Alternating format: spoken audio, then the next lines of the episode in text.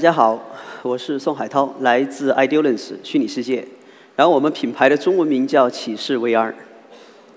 今天给大家说的是 VR 的未来啊，当然也会介绍一些过去和现在。啊，在开始之前，我想先请问一下在座的诸位有没有没有使用过 VR 设备的，请举一下手。啊，还是有，待会儿可以现场体验一下咱们的。OK，什么是 VR 呢？中文叫虚拟现实。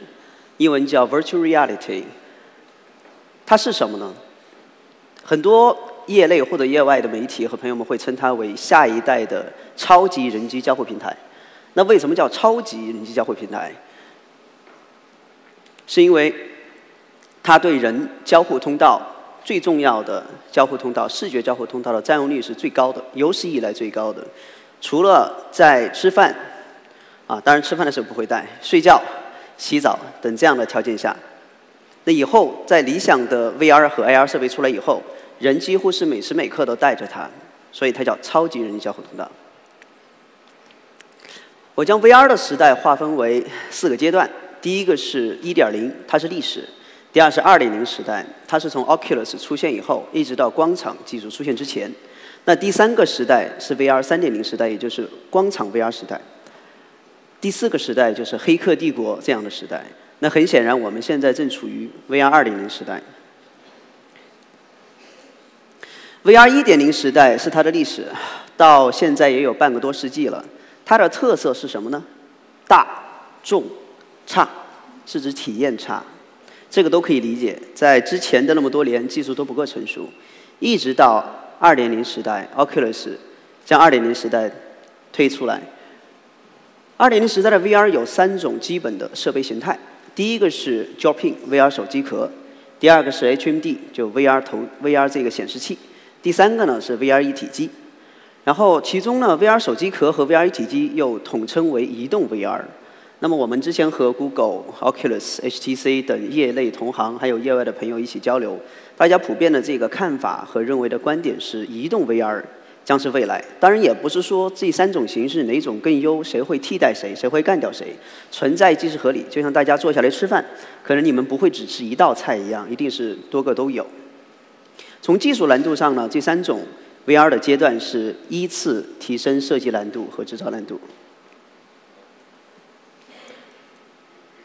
很奇怪的一个点是，为什么2.0时代的 VR 突然之间就火了？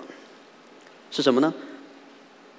其实大家都知道，背后的原因是因为那二十亿美金，Facebook 花了二十亿美金买了 Oculus，但是之后又买了三十多个团队，然后整个业界就把 VR 作为一个嗯爆点，经济上的、技术上的、产品上的爆点，然后它就火了。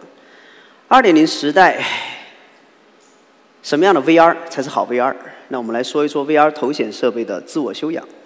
第一条，一个好的 VR 头显设备。必须要有优秀的可穿戴设计。第二个呢，是它有大的市场。大的市场是关乎什么呢？是关乎大家的这个使用 VR 设备时候的沉浸感。第三个是要有很好的动态响应性，这是为了降低大家在使用 VR 设备中的眩晕感。注意我用的词是降低而不是取消。第四个是位置跟踪系统，只有它才能帮助大家在 VR 设备上获得如钢铁侠一般的这种体验。关于它的可穿戴性设计，有一个很有意思的问题哈，就是关于这个使用 VR 设备的时候，你能干什么？有人说用来玩玩游戏，有人说用来看电影。但之前其实像这个这个这个 Netflix 的 CEO，那个名字我忘了，那个谁谁谁说啊，你们这些做 VR 设备的都是些垃圾，你们做的产品毫无诚意。为什么呢？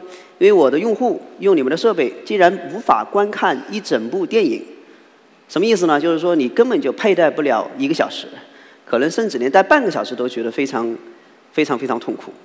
那么第一条就是要有可穿戴性设计的考虑。那什么叫这个优良的可穿戴性设计呢？举个例子，第一点是这个头显设备需要足够轻，需要足够轻。第二点呢，这个在佩戴的时候要能够和这个人体头部自然中心重合。第三点是要能够让你方便的戴上头，然后你不用任何调节，这样就可以了。但是第四点 OK，可能你得兼容佩戴眼镜，因为不是每个人的眼睛都一样的。然后，当然如果可以戴到更长的时间，当然是更好的一种选择。再说一说第二条，好的 VR 设备应该是怎样呢？它有好的沉浸感。那如果沉浸感不够，也就是它的这个市场，主要是它的市场不够，FOV 不够，它会是一种什么样的体验呢？这样的一种体验，坐井观天、管中窥豹这样的体验，没有人会喜欢。那真正好的 VR 设备，至少要有一百一十度以上的 FOV，最好是有一百八十度这样的一种视觉的 FOV。另外呢，光大是没有用的，要清晰。第三个呢，整个光学系统不能成为整个系统设计和制造时候的负担。那么这个就是人类历史到目前为止最大、最清晰，然后最终极体验的 VR 设备。然后顺便说一下，因为这个一百八十度的光学镜头其实是有特殊的设计壁垒和专利壁垒的，所以说截止到目前也只有一个方案可以达到这样的效果。那么为什么有些朋友们戴上 VR 设备会晕？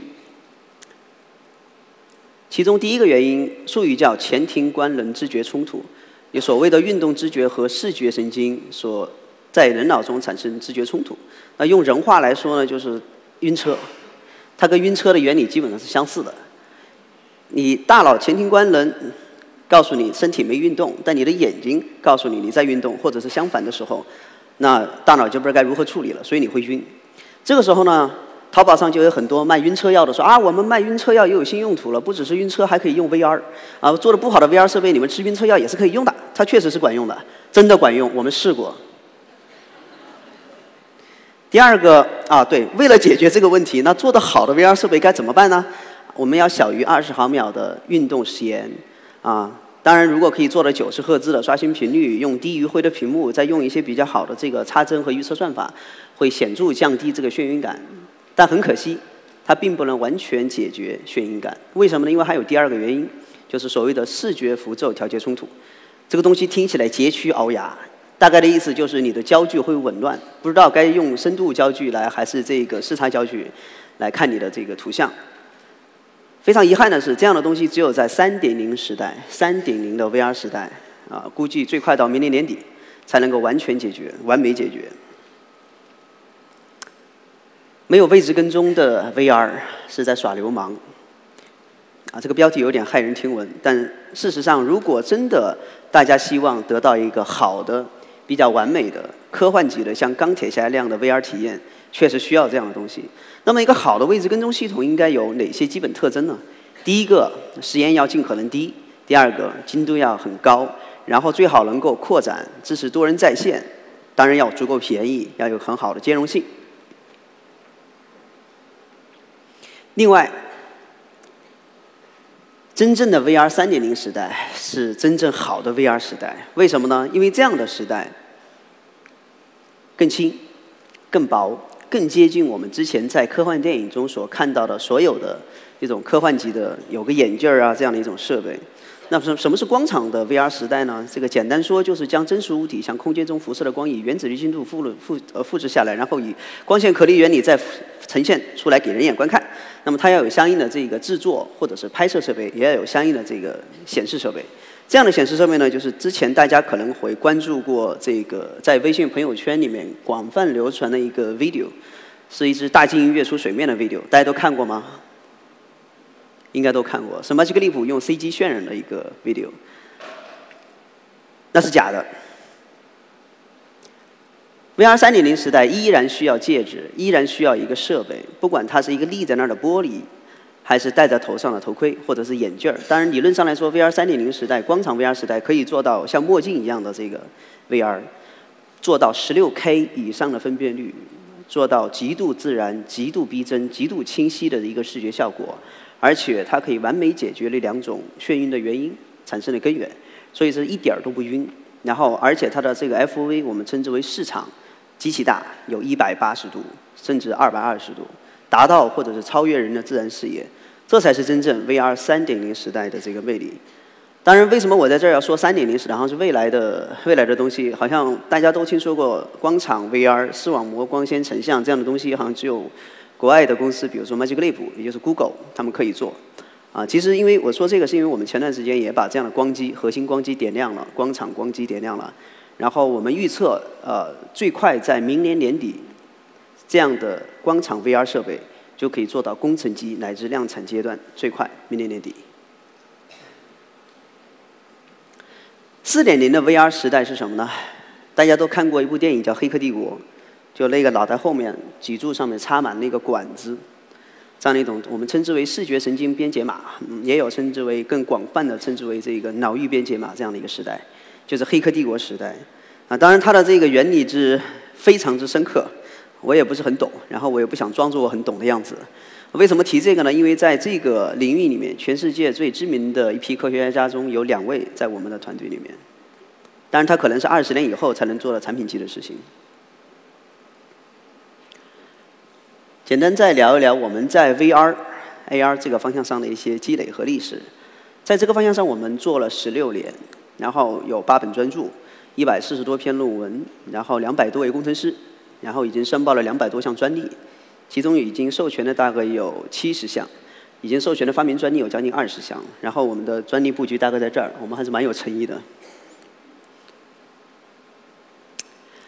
当然，我们是一个小公司。但是我们是一个有理想、有态度的小公司。然后我们的理想呢，就是成为人类知识圈在 VR、AR 这个方向上最外侧的那个像素点。如果我们能够向前一步，那么人类的技术文明也能够在这个方向上前进一步。